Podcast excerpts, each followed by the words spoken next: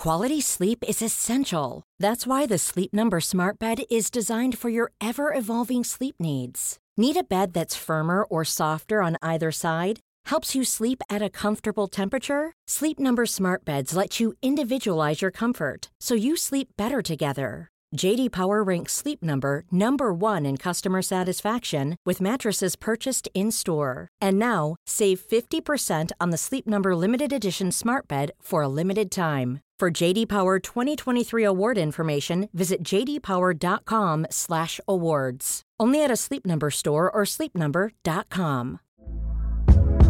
Hey there, it's Michelle Norris. I'm host of a podcast called Your Mama's Kitchen. When I travel, I'm usually looking for a way to find a taste of home when I'm not at home. And one of the things I love to do when I am at home is entertain. And Airbnb allows me to do that. When I was in California recently, I rented a house that had a great kitchen. And when we were sitting around the table, we're all thinking, we're in someone else's house. Someone could be in all of our homes as well.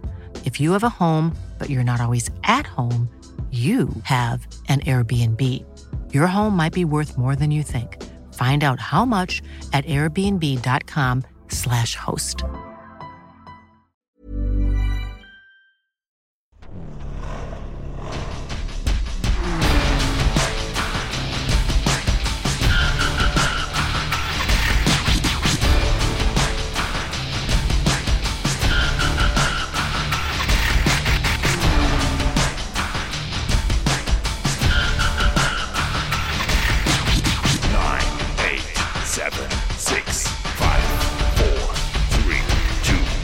They see me doing the following things: rolling, hating, patrolling. And you know why they constantly got me under observation? Well, they're trying to catch me riding dirty, trying to catch me riding Doherty. I'm David O'Doherty. Is this working? I'm Tim Bear. I'm Guy. Are you gonna? You want to start it there? And this is the worst idea of all time. He wants to start it there. Very good. This is the 6th season of this podcast. We are honoured to be joined by David today. We've invaded his space. That's right. And do you know... For a really long time. That's right. As long as a Fast and the Furious movie, which is infinity. And this is... I just want to say this for Tim and for context for you. Mm. Our... 18th episode of season 6. We've seen F9 9 times. We've checked out The Fate of the Furious 8 times. We've completed both. We can tick both of them off. They're done. That's right. No more of those. And we've just whipped the scab off. A fresh helping of F7. And we've done it in your company, David. Thank you. Is that factorial? Is that what this is called in maths? Ah. Where it's like 9 by 9, 8 by 8. Yeah. I think that's, and I think the mathematical symbol for it is an exclamation mark after the number. Yes. That could be what it is. Yeah, I think you're right. I felt the telling moment. There were a few, I mean, I don't want to spoil the illusion for the fans, but there were a few moments, well, in the watching of this one, which was over 2 hours long, where I looked over and, like, you just both had the saddest faces. Oh, no. You're the second guest here at the International Melbourne Comedy Festival to report this fact to us. Well, no. There was something telling in that when you, Tim, suggested we all try and guess how long there was left. You optimistically, I think, went for 20 minutes. Mm. And Guy went for 30 minutes, and I went for, and it was 53. I went for 50, and it was 55. Yeah, you got it to the minute, I think. You guessed 53, and it was exactly. And I was so happy for your correct guess, but so devastated by the outcome. Ultimately, it's a superpower. I've finally learned my superpower. It's what happens when the big dog's on campus. He tells you how long there is to go in the movie, the book, the lecture. What he does is he checks his watch.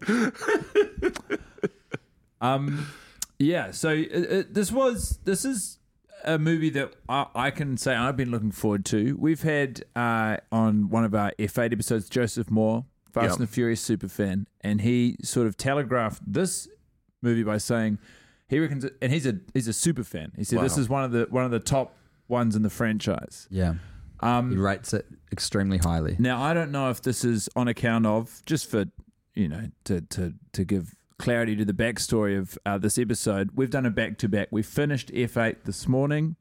We opened up. You really are pulling back the curtain. That's right. And maybe the reason that it was a slightly more exhausting watch than I would expect on the first screening of an action film is that I'd already had my fill of these characters today. Yeah. Well, then let us because I think we're in the same boat. I think we felt the same way, David. Let's check in with you, someone who didn't watch a Fast and Furious movie before this one today. No, I'd never seen any of them. Wow. At all. Not even just today. No, I'd never met Gary Fast and Brian Furious, the two the detectives. Twin detectives. What did you think of them, these violent cops? I really... It was quite one tone, the whole thing. I was really struck by that. I thought we would have more of a comic foil. Yeah. Like there weren't really any jokes in it.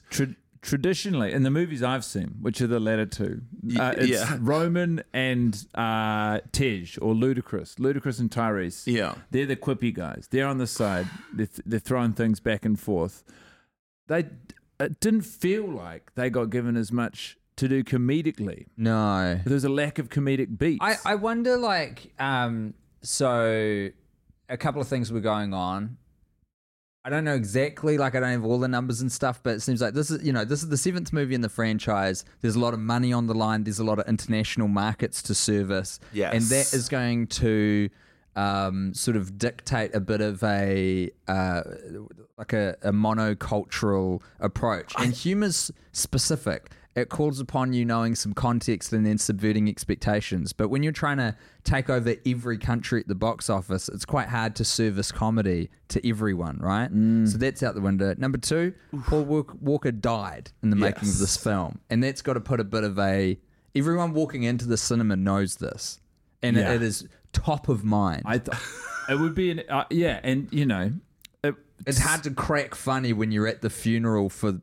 It would have been the real funeral of the actor. A very resonant film for fans of the franchise, knowing that as you go in. And also, sorry to start at the end of the film, but they have a sort of a montage. You know, the last scene, it feels as though they've filmed the very end of the movie. And it's always been my belief that all movies are filmed or should be filmed chronologically. It feels like that's what happened here. And all of the actors are reflecting, and then there's a final scene, and they're really playing, they're pulling at the emotional heartstrings. And even though I'm not familiar with the franchise, I'm not especially familiar with Paul Walker, it's the first movie I've seen him in, it had a resonance to me. I didn't well up, but I felt emotion. I felt a swell of my heart. I wonder if that will happen now with the 30-something viewings of all of the remaining. Every time you see him, you will be thinking of that. Yeah. Did you get caught up at all, David? I mean, so I didn't know about the tragedy. Mm. And then, so I was just like, this ending's boring. And then it said for Paul at the end. Yeah. And then, but I mean, your theory is interesting that as a mark of respect to Paul's passing, they removed all of the comedy from the entire film.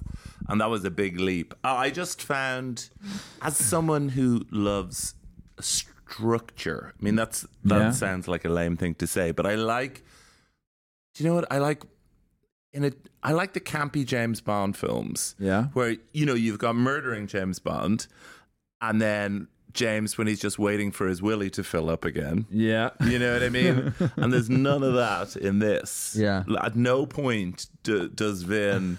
Reflect. There's very little reflecting. There is the reflection, and also when you're talking about the willy being filled up, which is a beautiful turn of phrase. Never heard it before. It's fantastic. It does make me think, because these movies are, they always feature sort of scantily clad women. You see a lot of skin, but there's a real lack of sexuality or horniness. They're around the concept or the idea of like sexiness a lot, but no one seems to have a libido or seems to be driven. I mean, they don't have time. They've got so many problems to solve and missions to run. Adjacent, and even the stuff where they're trying to covet Ramsey as a sexual object, which they really do a lot in this film. It feels like a bunch of prepubescent schoolyard boys who were trying to crack jokes, not from a place of authenticity, but like, I think this is what you're supposed to sound like when you like girls. So, yeah. I mean, so we're looking at a 2015 movie. Yeah. In the later films, do you feel that post-Me Too, do you feel that the sort of patriarchy of the driving men has changed at all? No. No. Not at all. Yeah, it's a credit to the franchise. I will say, at the start of F8, there's a scene where Michelle Rodriguez and Vin Diesel are in bed, and there's palpable chemistry and sexual tension. You know, like it actually reads. In F9, there's nothing. In this, I was disappointed to find again there's nothing. Like, I actually want to feel attraction or emotional connection between characters instead of just like fucking overcoming a series of made-up obstacles or technical problems. Yes. Yeah. It's a tiring way to be treated as an audience. You're not, and then again, you're not being given like the levity of humor or functional humor, and so there's no like emotional connection between the characters. No, none whatsoever. There's nothing to really smile at. There was that scene in Abu Dhabi where the car goes through three buildings. Yeah. That is actually, with reflection, quite a lot of fun. And also, David, you called it. I mean, you had no idea how long the scene would go on for. Yes. No, I thought... See, in a stupid film like this, I feel, when I would have gone to see, in my teens, there would have been like a comedy angle where if a car is going to drive through three skyscrapers, okay, one of them will involve someone in the bath or showering, maybe covered in soap, and a car drives through the bathroom, and they, you know, I guess I picked the wrong week to stop sniffing glue whatever. Ultimate slapstick. What if one of the wheels slipped on a bar of soap? Yeah, this is good. And then like it's spinning out and it's spinning around a family hip, like with their eyes closed, doing grace or prayer before the meal, and they don't even know the car's in there, you know. Yeah, it's and then another would have been go through like a church, maybe a funeral or something. Great, and the car goes straight through. Yeah, they accidentally get the open casket in the back of the car, and like the deceased is driving around on their mission with them. I hate to give notes to a movie from 8 years ago that was phenomenally successful. Wow. But, to the tune of, what was it? $1.5 billion? Yeah. But yeah, it was just like, I mean, guys, I don't want to be too bleak about this because I respect your undertaking and all of your terrible ideas. You don't have to do that. You know? If at any point in this film, one of the main characters had been killed, and they constantly kept nearly being killed, I don't think it would have affected my mood at all. Like, even the actual death of one of the real actors at the end didn't have a huge effect. And then I also feel a shark was jumped when... So they all reversed their cars out of aeroplanes, and we're hurtling towards the ground till they release their parachutes. That's right. That's how it works. But so you were like, phew, lucky they opened those parachutes in time. But about 4 scenes later, Vin drives his car with a hot lady in it off a cliff, and they just sort of bump down. Boom, boom, boom, boom, boom. Before that, you'd guessed there was going to be you thought, he'll remember there's another parachute in the car. Of course. I thought the logic had been set up that... There is a bit of real world repercussions. We're in a universe where physics work roughly the same as how you understand it. Cause and effect. But then Vin drives it off a cliff, smashes it, lands at the bottom, and he gets out and just sort of creaks his neck a few times. Well, that's where you carry a lot of tension after those sorts of crashes. It's the neck. That's why you see a lot of them cracking their neck. Ramsey's in the car too, and it's like... He did it to save her, and these movies keep flirting with a superhero type quality to particularly Vin Diesel's character. Yeah, and so it's like, okay, fine, Dom Toretto can drive himself off a cliff, but then there's a whole other person in the car. She would have perished undeniably. No, well, we can talk a little about Ramsey because this is our. We've spent a lot of time with her. She's in F8 and F9. This is our introduction to her in the franchise. It's the introduction to the concept of God's Eye, some sort of tracking device that has. This is the first time you met Ramsey in this one. So we met her at the same time, and she brought a very different sort of, I don't know if timbre is the right word, but an emotional and like almost a different acting style in her introduction. She was being kept as a prisoner. Yes, and they sort of crack onto the vehicle in which she's a moving prisoner, and they open it up, and she was doing like almost a different version of acting, would you say? Yes. Well, because the rest of it is so single tone, where they're all just driving very fast and nearly dying, to introduce then someone who's like, guys, we could kill ourselves. You were thinking this could be interesting. Yeah, yeah. But then she just comes across as like the shrieking, worried person. You're right. And the temperature or the volume on it gets turned down as across the course of the movie she learns that they are invincible. Yeah. That's so true. She's kind of the voice of physical reason, reminding these characters at the start that it's like, you know, you could very easily kill yourself and me in this situation. Yeah. And then she gets caught into their malaise about their own mortality. Yeah. I do think, I mean, again, with respect to this great project you're undertaking, when you said there was... Stop with the fucking qualifiers. Hang the shit you want to off of us. When you said there's 20 minutes left, you said there's 30 minutes left, and I said there's 55 minutes left, and there was 55 minutes left. I feel it could have ended at any point after, I'd say, the 15-minute mark. Mm. And like it was building up to some denouement. What? But do you ever watch Paw Patrol?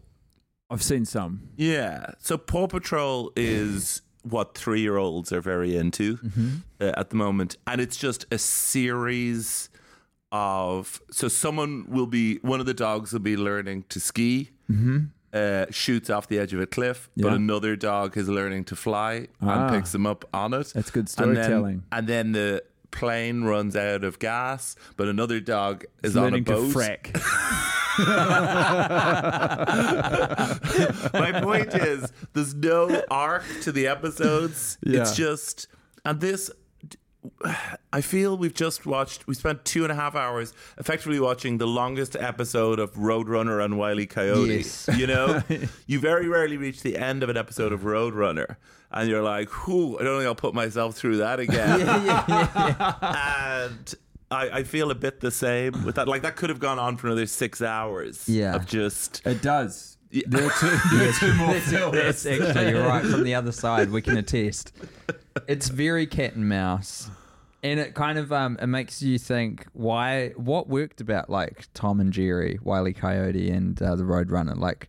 was it the interesting traps? Was it? It's the outlandish violence. I mean, I'm a big Roadrunner fan. It's what it is. It's seeing the far-fetched concepts that Wile E. Coyote comes up with. Yeah, and like it's the creativity in the ways in which they fail. And that creativity in this franchise is like basically the ways in which cars can collide with each other. Mm. Which is too limited. And it's too, like with a cartoon, you know that they're sort of impenetrable, but like it can, I guess, become frustrating when it's people. Also, I just want to say while I remember, because it happens twice in the movie, and it's like it's really funny. I think Vin Diesel and Jason Statham's the bad guy in this movie. So we've just spent 8 screenings of Fast 8 where he sort of begrudgingly partners up with everyone. And this, he's totally... in the future episodes, he has to become one of the gang. But in this, they're enemies. Because in the movie before this, F6, Vin and the family have damaged his brother. And so he introduces the old brother. And he's like, him and Vin are operating on the same level of like phenomenal, spy, driver, agent who are like basically impenetrable to bullets and, everything. Yeah. And they're sort of facing off and there's a little bit of cat and mouse. And, it's probably stipulating their contracts that neither of them can lose a fight. And twice in the movie, their fight arrives at like the zenith at which they're both in their cars at the opposite ends of the street. And they just drive towards each other at full speed. And, like, for a franchise that is so familiar with bending the laws of physics and, like, finding creative ways for vehicles to move through space and time, it's just so satisfying and kind of crazy to see this very straight down-the-line decision of being like, yep. It's a head-on collision. And they'll drive as fast as they can at each other, and neither of them will move. I guess it's communicating that they're on the same level, that neither of them will bow down. But the cars just drive into each other twice. 2 hours between it, they do exactly the same thing. You're really expecting a trick, someone to spin out or I'm just happy that Wile E. Coyote didn't have that in his contract. Probably didn't have such a powerful agent in Hollywood as the Roadrunner, so he could get his comeuppance. Because I think that might have added to my enjoyment of the movie. Maybe if didn't like we spent 2.5 hours watching it. I don't think anyone really learned anything. At the end, characters? Oh, certainly not. What could have been learned from this?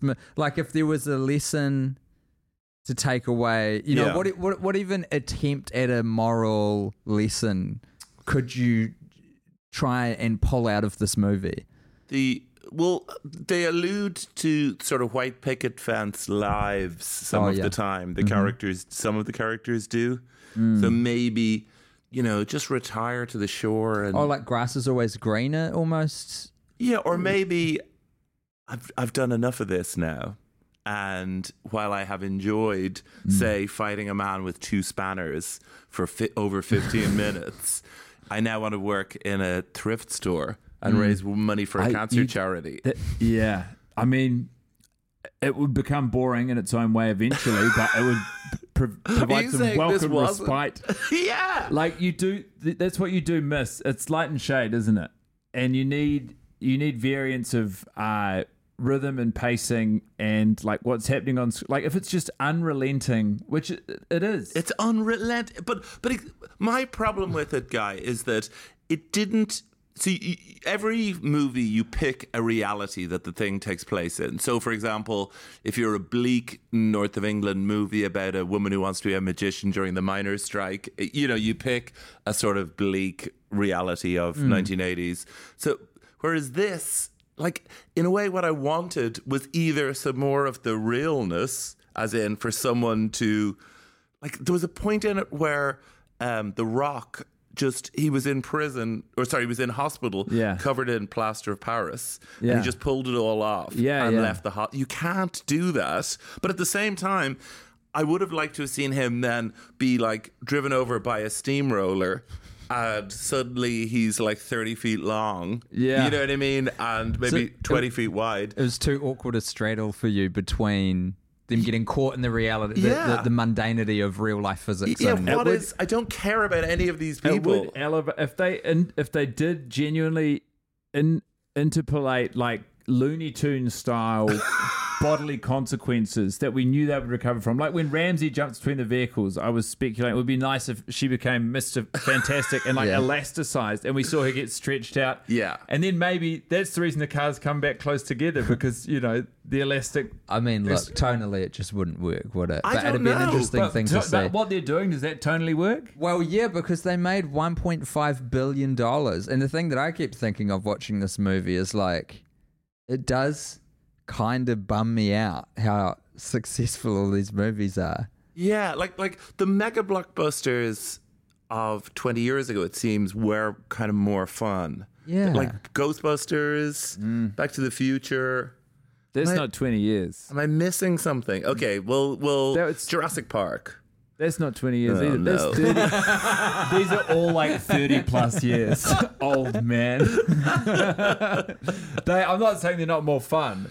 But like this franchise was alive 20 years ago. You know what I'm saying? This franchise arrived 20 years ago and possibly has become progressively less fun. As you were saying at the start of the podcast, Tim, more people are watching it. There's more pressure on it. It gets flattened out. Like it's whatever personality it has. I hate that, man. I hate that in all aspects of life. And this is why I have a...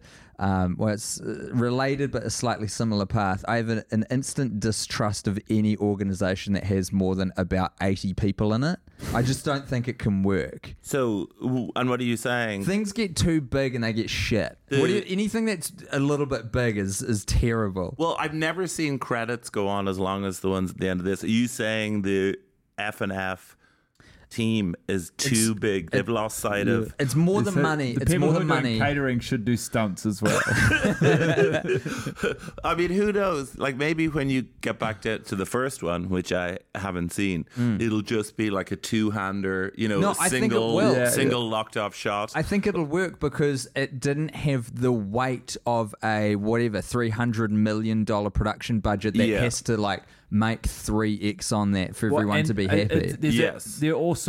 They're trapped inside of the one-up, you know, the stakes of one-upmanship at this point, and you see it bleeding into the next movies. Oh, but it's God, like the creative variety they need to introduce with stunts. When it's like you are happy. I even said it out loud at the start when they're just doing cars driving quickly. Like the first chase scene between Statham and Vin Diesel is just them driving through Los Angeles extremely quickly. Yeah, and it is very straightforward and enjoyable to watch. And I guess it's that's before they've totally exploded the fact that this is set in reality, and it's kind of enjoyable. Yeah, but we all get to pick our reality. Like the James Bonds are interesting. I think it's in the last Pierce Brosnan one where he's in a plane that's landed on the sea, and he breaks off one of the fins at the back of the plane, throws it down and surfs off on it. And I'm like, this is fine. I'll have this. Yeah. This is fun. Whereas none of this was fun. It was so fucking loud, guys. Okay, well, this is... You've brought up James Bond a couple of times. Let me quiz you on, like... I'll try and find where your jumping the shark moments might be. The invisible car, which I think is in Die Another Day, going through the ice palace. You're on board for that? Yeah, I'll have the... Is it Octopussy, where it's the Citroen 2CV that's sliced in half? Yes, and then he's still driving it. Yeah. That's a real comic. And from memory as well, they've got like cartoon sound effects. I think all of the stunts are self-serious in this movie. There's no sense of play to any of it. It's all life or death. Yeah, even though there's no actual death available to them. Like, they're almost trapped as demigods. Wow. This is an interesting idea, that they are just trapped. Yeah. It's like the idea of heaven, if you think about it. You are kind of trapped there. And say you weren't digging it that much, you still have to stay there forever. Yeah. And that's what this movie felt like. Like a bag of grenades. You're like, I'm going to explode all of these in my pants. And you'd still be absolutely fine. That is sort of what you're seeing with these characters, is a being that is carrying the pain of a person that cannot die. They can only keep being injured. Both emotionally and physically. So they're just scar tissue. They're increasingly more scar tissue than they are person. It's basically a vampire tale. Yeah. But with cars. Yeah. And so in the Paul Walker montage at the end, you could see, like, you can see they were so young. Yeah. They look completely different. And even in these little flashes of the moments in that montage, like, I'm really looking forward to those early days. Also, this movie kind of, in a lot of parts, looked like shit to me. Really? Yeah. I think it was the early days of them having, like, really high, like 4K or something, because everything's a bit too sharp and you can really see people's, like, makeup. Oh, wow. On their face, I noticed. They're still in the era of the sort of post-Matrix fight. There's one camera shot that's used all the time where... The camera sort of travels around the fight. Yes. I know there's the famous Matrix shot. Yeah. Of the it wasn't bullet kick. Time, yeah, where they sort of freeze time and rotate that, around. But I think it's sort of like son of that. Yeah. So every fight then kind of looks the same as well. Yeah. I'm sorry to beat down on this. No. The sun was shining through before, and I was like, I'm so confused about what the time is. I looked at my watch, and it's like 4 p.m., Yeah, I'm so disoriented. Well, we've been living in the fast verse since 9 a.m. this morning. It's genuinely so disorientating. Even on a budget, quality is non-negotiable. That's why Quince is the place to score high-end essentials at 50 to 80% less than similar brands. Get your hands on buttery soft cashmere sweaters from just $60, Italian leather jackets, and so much more. And the best part about Quince, they exclusively partner with factories committed to safe, ethical, and responsible manufacturing. Elevate your style without the elevated price tag with Quince. Go to quince.com/upgrade for free shipping and 365-day returns. Quality sleep is essential. That's why the Sleep Number Smart Bed is designed for your ever-evolving sleep needs. Need a bed that's firmer or softer on either side? Helps you sleep at a comfortable temperature? Sleep Number smart beds let you individualize your comfort, so you sleep better together. JD Power ranks Sleep Number number 1 in customer satisfaction with mattresses purchased in-store. And now, save 50% on the Sleep Number limited edition smart bed for a limited time. For JD Power 2023 award information, visit jdpower.com/awards. Only at a Sleep Number store or sleepnumber.com. This episode is sponsored by BetterHelp. Now, Tim, you know I'm a huge advocate for hiring an objective, licensed professional to tell my problems to, so that when they tell me what they think, I know I'm getting it straight. That's where BetterHelp comes in. That's right, BetterHelp have a big pile of professionals to talk to at your convenience online. You've done a bit of therapy, right, Guy? I started doing therapy during, there was a pandemic, I don't know if you remember, and the benefits were immediate and long-lasting. They help give you skills that you can use when you are in stressful or anxious situations.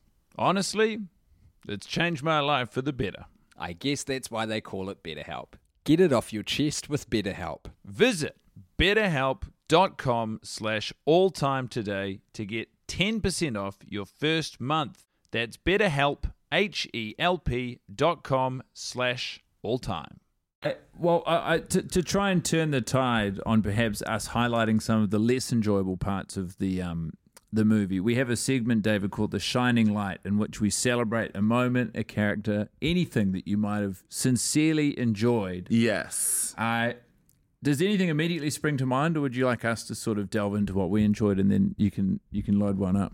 Well, I certainly when The Rock appeared, yeah, no one's very good at acting in this movie, so everyone just speaks in this. Yeah. And I did enjoy imagining them actually filming these scenes because they are on closed streets in Los Angeles. Yeah.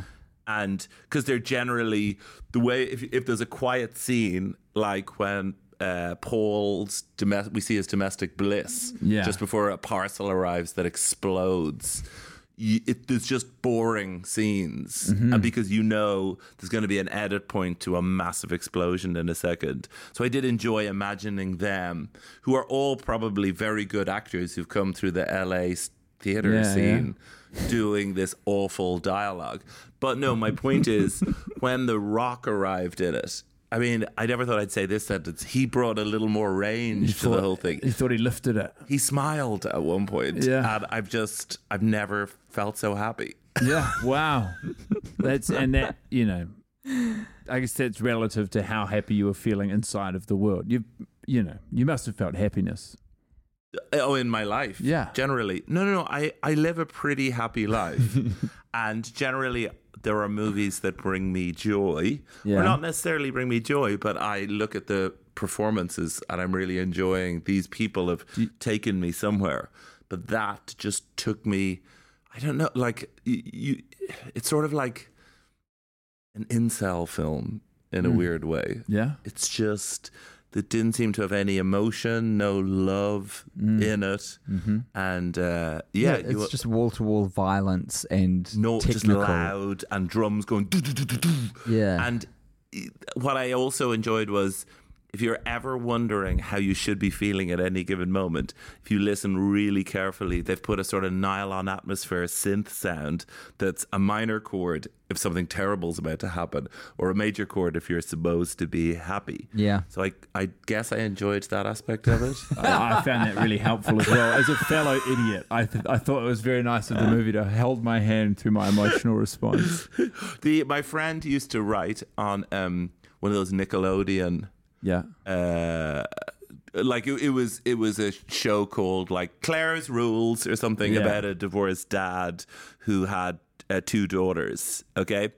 And there was the action centered on the 10-year-old, and there was a cynical 14-year-old. And the cynical 14-year-old's main role was, for kids who were 5 years old who were watching it, might be a little bit lost. So the 14-year-old would arrive in once or twice an episode and be like, wait, let me get this straight.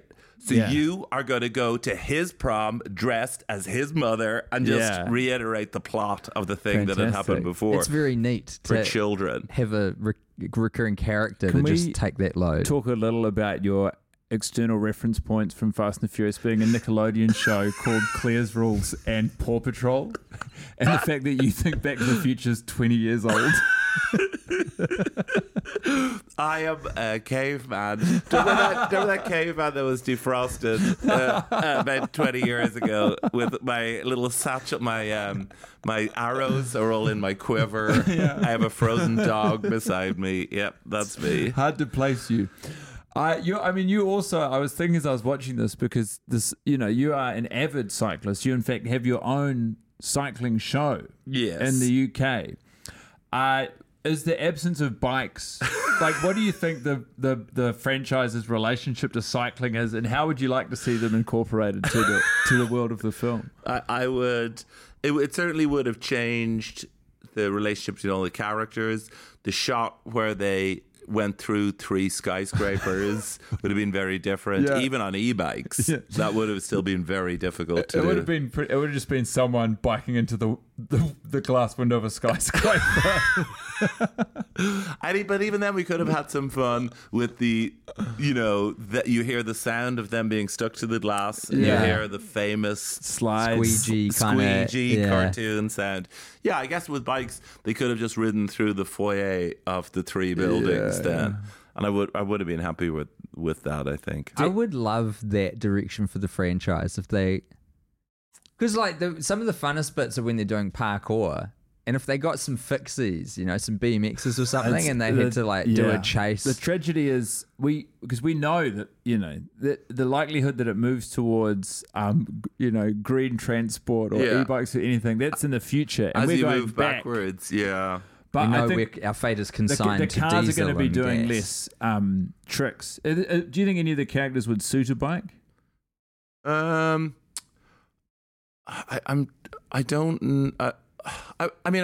you think Vin Diesel can ride a bike? I mean, even the name is a giveaway, isn't it? I didn't realize how limited an actor he was. I'm slightly surprised by how charmless he is in it. Mm. In that he doesn't seem to smile or do anything with his eyes. He's got his fists clenched the whole time. He's got his yeah. That's a kind of emoting. He just speaks in this kind of sub-aural tone of whatever. Like, it's possible he's just a ventriloquist dummy. Is that possible? That Vin Diesel doesn't even exist. It could be. What was the line that antagonized you? He said, "That's the problem with the street fight. Oh, the street always wins." That's exactly it, Guy. You've nailed it.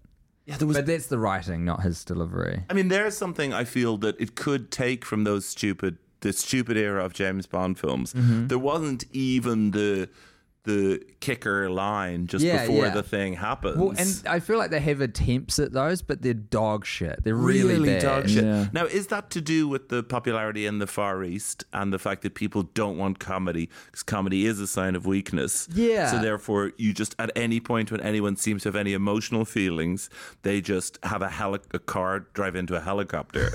Yeah. I think it's that, but it's weird. It's because there's so much money gone into this movie, but then there's so much dialogue that there is so little care. Yeah, so visibly so little care gone into the writing of it. They know people aren't coming for the dialogue, but it doesn't just do a little better. It doesn't feel hard to me to make the script a little bit better. What's hard is smashing a car through 3 skyscrapers and filming that sequence. What is not hard is improving the script. Yeah, but it's got to, even if you got someone to do it, it would then have to pass through so many sets of eyes that whatever progress was made would be stripped. I guess that's what's happened. I guess that's what we see the result of. I mean, this goes back to my cynicism and deep suspicion of any large organisation. Do you think anyone's ever beaten off while watching it? Yes. Certainly. Do you think it would be possible? Because there's nothing in it that is... It's just such a boner shrinker, the whole film. Yeah, there's some butts on some women. Like, if you were 12, it could be done.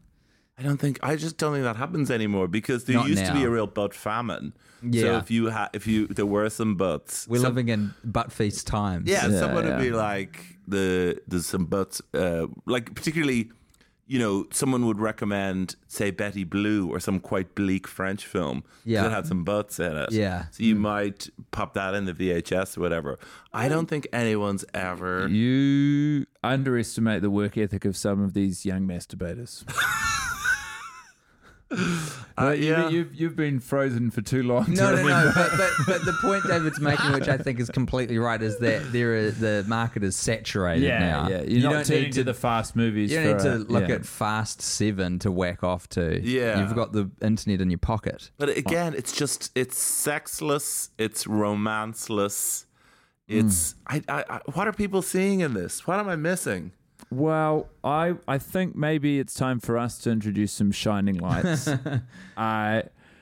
And I think for me, we've already sort of talked around it, but if you take mine, I'm fucked. The cast, no, it's the discovery of the car in the penthouse. It's the whole comedic setup of that. Yeah. It's like they need a piece of technology, and there's a side character who said they're in Abu Dhabi, and the side character says, "Well, I sold it to a Jordanian prince." Let's do our fans a little service here. We're talking about God's Eye, which is something that's in the subsequent films, which we've seen because we're going in reverse order. Ramsey's created, which is why she's a valuable resource. I didn't realise that Ramsey made God's Eye, but that is revealed in this movie. So and she sold it. She gave it to a guy for safekeeping, who then sold it to a Jordanian prince. But he glued it to the underside of a Ferrari first. He glued it to the underside of some. Or he put it inside of a muscle car that goes. It goes top speed of 242 miles an hour, and it's bulletproof, which is just like every car that everyone in this friend has been driving already. And Roman's standing next to the guy describing it, like,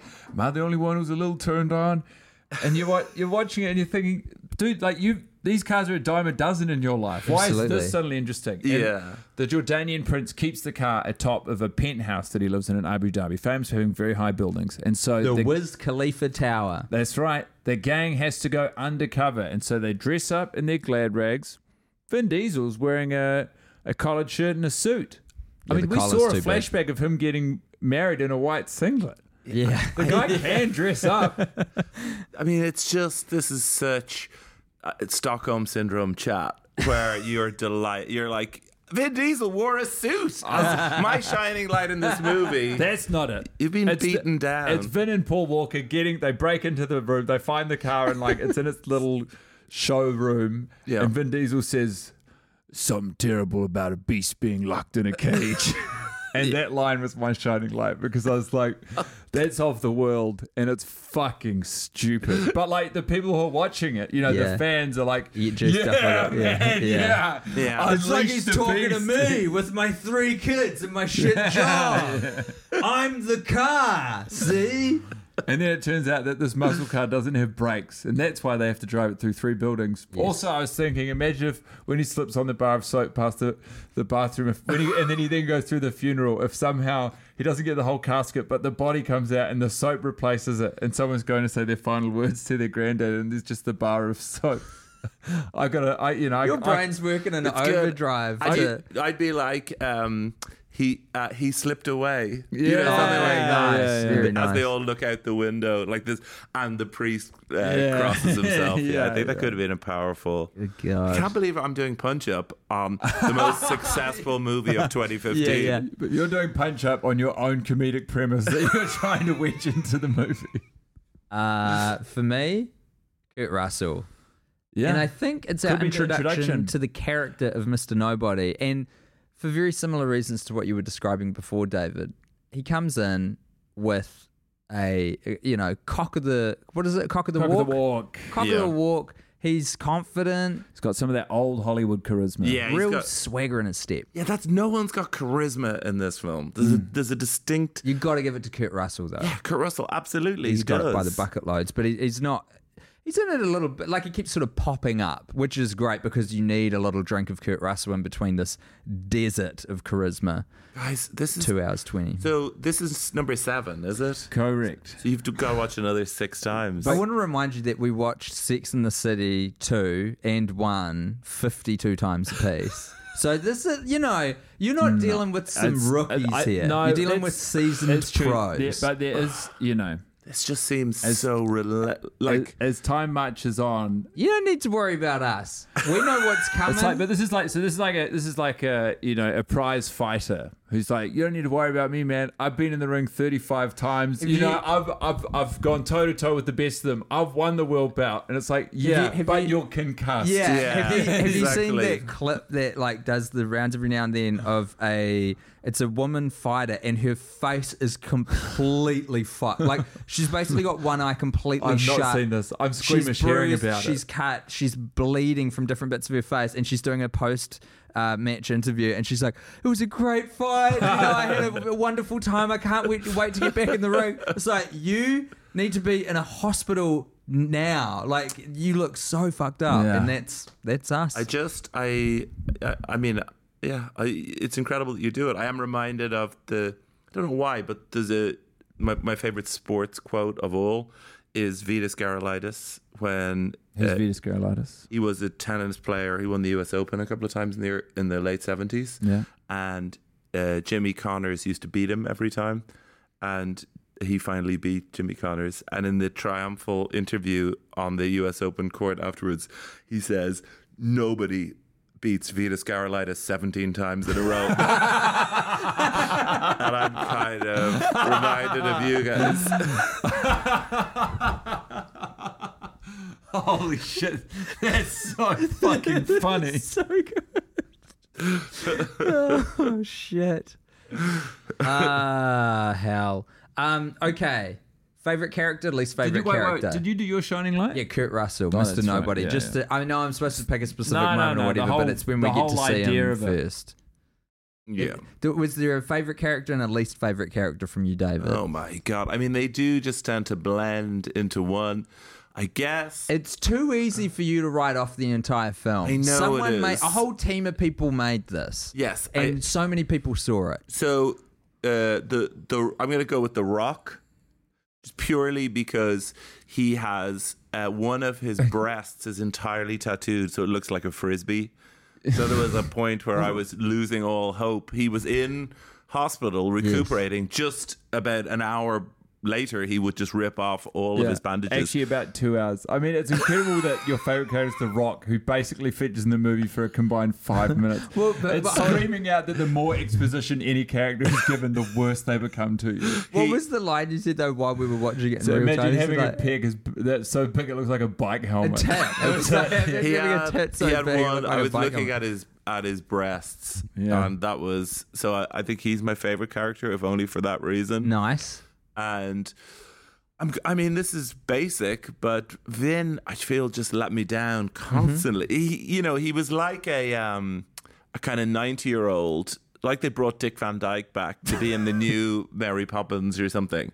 That's not even true, because I think Dick danced in... I was going to say, Dick still got it. Dick still got it. I think he was recently had some an accident or medical or something, but like I've seen him recently in interviews. He's more charismatic at age 95 than Vin Diesel is at 48. I don't get it. I just don't get Vin. I just didn't get the charm. I mean... I'm missing something. Something I was dropped on my head as a baby. I'm missing something. It might be, and I guess it's good for us. But I guess this is my fear for the future of the Fast and Furious franchise, which I now am invested in. Weirdly, maybe it was the pairing of Paul Walker with Vin Diesel. You needed both. There were two sides of this coin. We have barely spoken about Paul in this episode, and I will say, with what he was given and what we saw, I did like having him in the mixer. Yeah. He's got X. He's handsome. He's fucking handsome. He is handsome, yeah. But they sort of lifted the end of The Italian Job. Yeah. The climax. Statham was in a remake of The Italian Job, by the way. So the bus is... Well, he should have mentioned it to the writers. So the bus is on a cliff and Walker manages to scamper over it. But like, whereas that was the climax of The Italian Job, that was like 7 minutes into this movie, and it just continued with various other... It's one of the challenges. It's like these movies have blown people's attention spans and expectations from action movies, and they're sort of living with these self-created consequences where it's like, we need a big set piece at the start to keep people, to get people's attention. And it's like, if you do that, then where do you have to go? Yeah. That's why you've got cars in space. I think this is the perfect movie for our time, and it's so analogous to like what we've done to ourselves with social media and devices and stuff, where it's just like, we're just these pieces of shit on the couch, just fucking flicking on the algorithm going, I've seen the biggest fireworks in the world. I've seen a waterfall. I've seen a dolphin. That's why I think you got to go small. Yeah, the thing that gets attention is it's got resonance. It's like it makes you pay attention. You can't just look away and look back and the same explosion's happening. We've got to start going inside. I'm from Ireland, and so RTE, our national broadcaster, used to buy the cheapest possible international cartoons, in particular, to put on Saturday morning. Lucky. And they would buy like Czechoslovakian Iron Curtain era and I remember them because you just watched them because there was nothing else on, and it would literally be an apostrophe chasing a full stop with like improvised jazz playing in the background, and then they would chase each other. They'd chase each other for a while, and then there would be like a guy with a big cigar would be there who'd be like which was some sort of analogy for like workers controlling the means of production, or in retrospect that's what it was. So it was the most barely entertaining version of this medium that has now become just everything explodes from 30 seconds in. Yeah. And when something's not exploding, you just see a butt, a lady's butt jiggling. Or a car driving through a skyscraper. Now, do they have the same impact? Does a apostrophe chasing a full stop have the same emotional resonance as these, what were up until quite recently, show-stopping movie shots? I haven't seen one of those cartoons for a while, but there are times when I'm reading a book and I see an apostrophe and a full stop close together, and I think This used to be my playground. This used to be a social commentary on communism. I don't mean to shed on this whole project, but I would be interested to know. It's sort of the point. I know, but I would... and it's important for us to know that David is shitting on us, not the hardworking people at Fast and Furious. Well, it seems like there's enough shit David's slinging out to go around from what I'm hearing. I would be interested to know tonally if they change as you go back through time. Like in the early... I think they do. I think they become smaller. I think they become the thing that we're saying we want. Yeah, more like YouTube videos about how to fix a tire or whatever. Yeah, the first one's just Vin Diesel with a flat tire and Paul Walker pulls over and teaches him how to use a jack. I would love that. Real father and son kind of moment. It would be beautiful. Sweet. Like The Straight Story. Do you remember that movie? It's about like a 90-year-old man who has his driving license taken away, so he drives, before he's going to die, he drives right across the state on a ride-on lawnmower. To see his brother, and he gets there. So it's just these beautiful shots where he enters on the left-hand side of the screen and it follows for a minute and a half with like Ry Cooder country music playing, and he leaves it and he eventually gets there and he just says, "I'm sorry." And that's the end of the film. Wow. I'd like to think that that's what Fast and the Furious 1 will be like. I would love to see your Wikipedia hyperlink history just to see how many of the fucking pages you've clicked on. Is that we've been talking for a while, eh? Absolutely. Well, we all need to get on with our lives. That's right. I've loved it, and not necessarily the screening, but certainly the breakdown afterwards. David, and the company has just been sensational. Thank you so much for your time. This will be out in approximately 3 weeks. Oh wow! Is there anything you'd like to say? Are you gonna put them all out at the same time? No, they come out week by week. I think this will be out sooner. This will be out in 2 weeks. Yeah. Let's call it maybe 17 days. Well, I have enjoyed watching a movie that I never need to watch again, or the genre. Yeah. So my father is a musician and used to do a lot of like music for movies. Mm. So a lot of the Elmer Bernstein, Magnificent Seven, those they were all recorded in Dublin, a lot of those soundtracks. My dad plays on a lot of them, so there was always a lot of movie music being played, and it was just soft and soothing and beautiful. Doon doon do do doon do do do do do do do do do, and I've just watched that, and all I remember is just sounds like I have a laundry basket on my head and my brother is punching the side of the laundry basket. So thank you for bringing me back to that time. Wow. We do what little we can. And you know what, man, that's a great place to leave it. Fuck you too.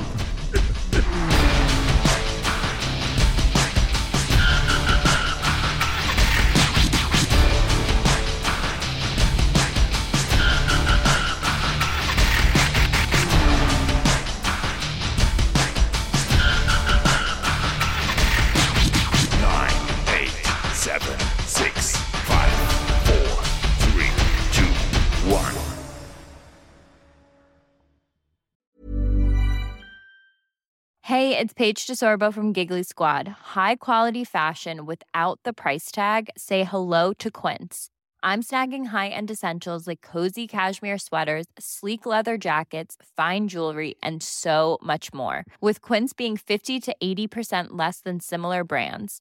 And they partner with factories that prioritize safe, ethical, and responsible manufacturing. I love that. Luxury quality within reach. Go to quince.com/style to get free shipping and 365-day returns on your next order. Quince.com/style.